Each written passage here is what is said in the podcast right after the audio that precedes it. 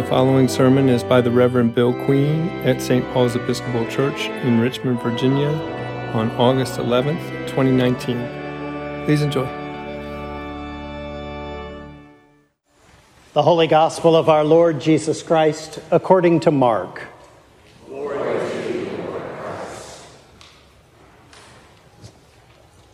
Jesus said to his apostles, Come away to a deserted place all by yourselves and rest a while.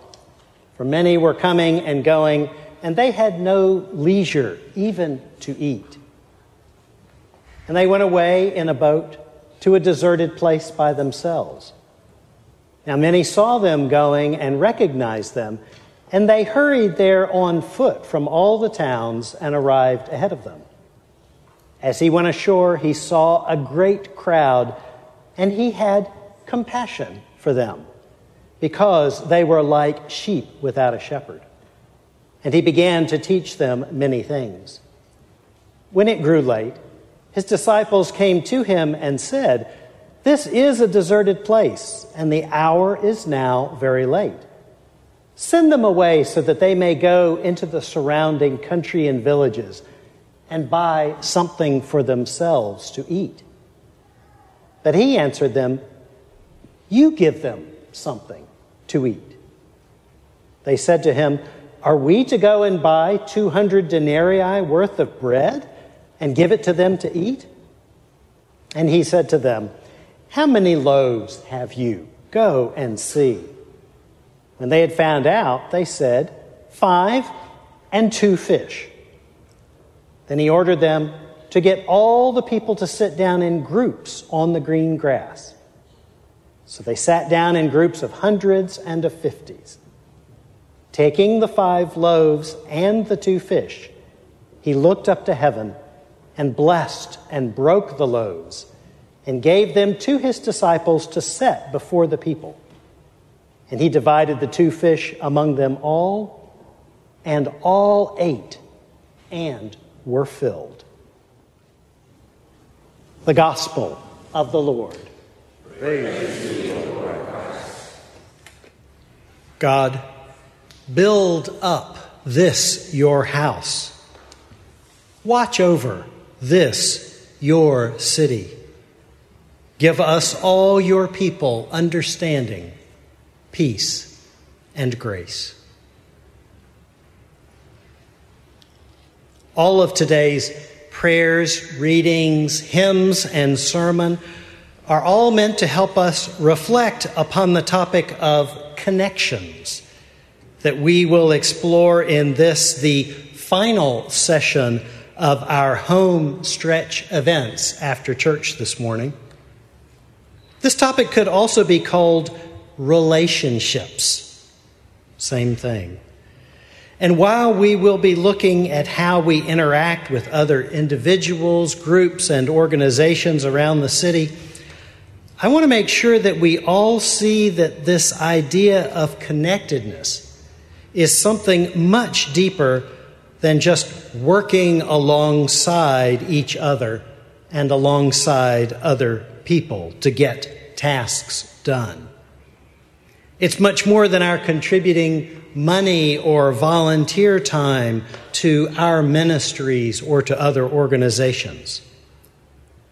Connecting deeply with other people, and especially connecting deeply with people who are different from us, and connecting deeply with God are so closely tied together.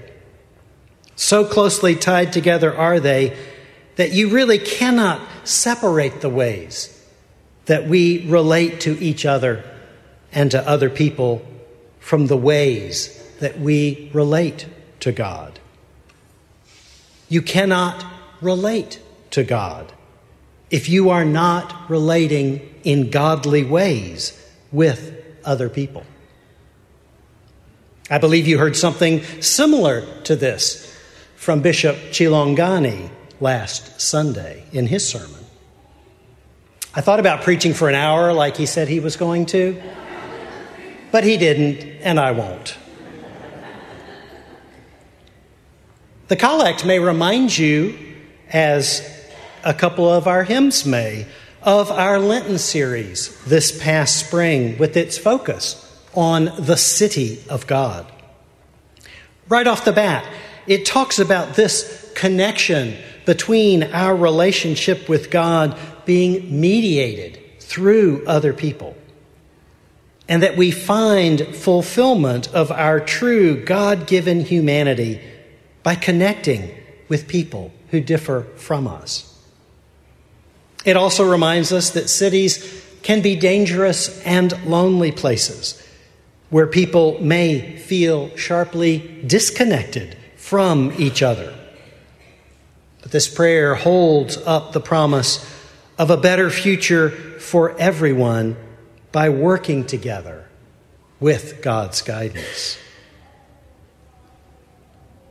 The Isaiah reading shows us that God is a refuge to the troubled and is a, source of healing to the injured.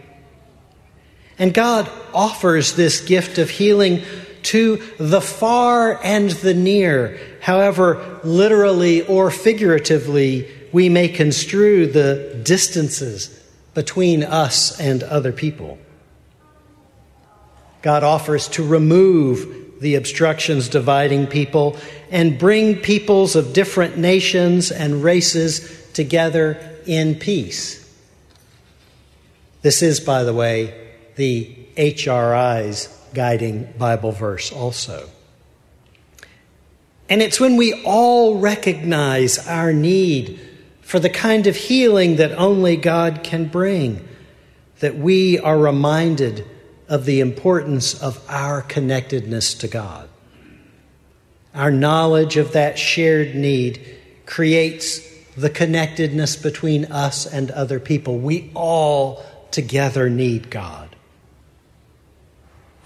The psalm speaks of God being the ultimate builder and protector of the house, the house of our minds, bodies, and souls, the house of our family life, the house of our parish, the house of our larger community and of our city, the house that is our nation, and the entire earth. What will it take for us to see all people and all of God's creation, far and near, as our own shared household over which we all must share responsibility? What will it take for us to see the future of that household in the children and young people among us and how we influence them? In the Ephesians reading, we see that Christ is God's instrument for bringing people together and for reconciling those who have been seen as outsiders with those who have been seen as insiders. Christ is our peace. He has made both groups into one. This is referring to Jews and Gentiles as the two groups but substitute any groups, substitute anything which divides people. The process that's being talked about here of working through those divisions is the same. Christ is the one who breaks down dividing walls. In this view, there are no strangers.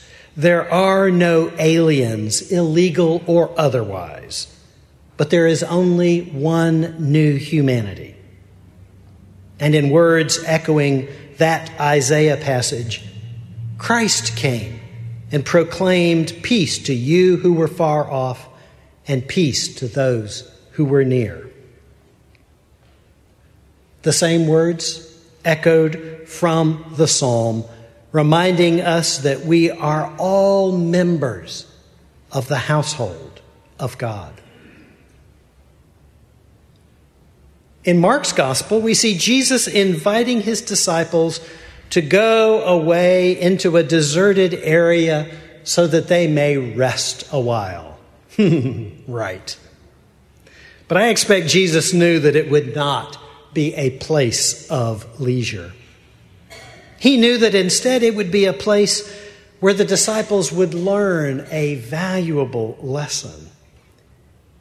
It would be a place where the disciples would learn how their connectedness to Christ must also connect them to other people. They proposed to Jesus that he send people away to fend for themselves for dinner. They show their complete lack of understanding. They don't realize they have a responsibility for these people. And Jesus is right back at them, reminding them it is their responsibility to take care of them. You give them something to eat. You really do have it. You may not know it, you may not believe it, but you've got something to give them. He's telling them, and He's telling us, that we are responsible for other people because we are connected to them as closely as we are connected to Christ. We are connected to them through Christ, and we are connected to Christ through them. And it challenges our typical mindset of scarcity. Isn't that where we live? We just focus on what we don't have. Jesus would have us recognize the true abundance of what we actually do have. And Jesus invites us to share of that abundance and to live in a mindset knowing that we have this great abundance. These readings invite us to ask ourselves several different questions about our time and our place here in downtown Richmond. What kind of healing are we seeking as we come to this parish? And how do we offer that same healing to others? What kinds of obstructions and dividing walls are there between us and other people? Who around us might be considered the far off or the near? the insiders or the outsiders, the strangers or the aliens. What might Christ be doing to bring us and others closer together? How might we work to remove such barriers? How can the distances between us and other people be lessened, literally and figuratively? Look at the image on your bulletin cover. It's a map of downtown Richmond. We'll be using maps in our event today because that makes us rely on a different kind of thinking than the more verbal, word based approach that we usually take. It moves us into another part of the brain. Our visual and spatial thinking may lead us to see things we might not have seen otherwise. And we're going to try to identify some of the geographic characteristics of our parish's location and what kinds of barriers and opportunities this location presents. We're also going to look at other groups and organizations with which we have connections and familiarity and see what we might be able to learn from them about how they are dealing with the same realities that we face. We're going to look at where we can bridge differences. We're going to look at who is not at the table, who's not at our table. And we're going to think about who has been overlooked, who is missing from our sight or who is missing from the reach of our ministries. We have to be very careful about being self satisfied, about doing what we want to do for ourselves here in this parish, without considering what we need to do for and with the people who are not yet a part of this, God's household, the church. I hope that I've given you some food for thought and for prayer that we can put to use in our Connections event activities today. Stay after church and be a part of our exploring, celebrating, and growing our connections with other individuals, with groups, and organizations in our city. And remember that God is always calling us to be involved in that so very important work of bringing healing and peace to those who are far off and to those who are near.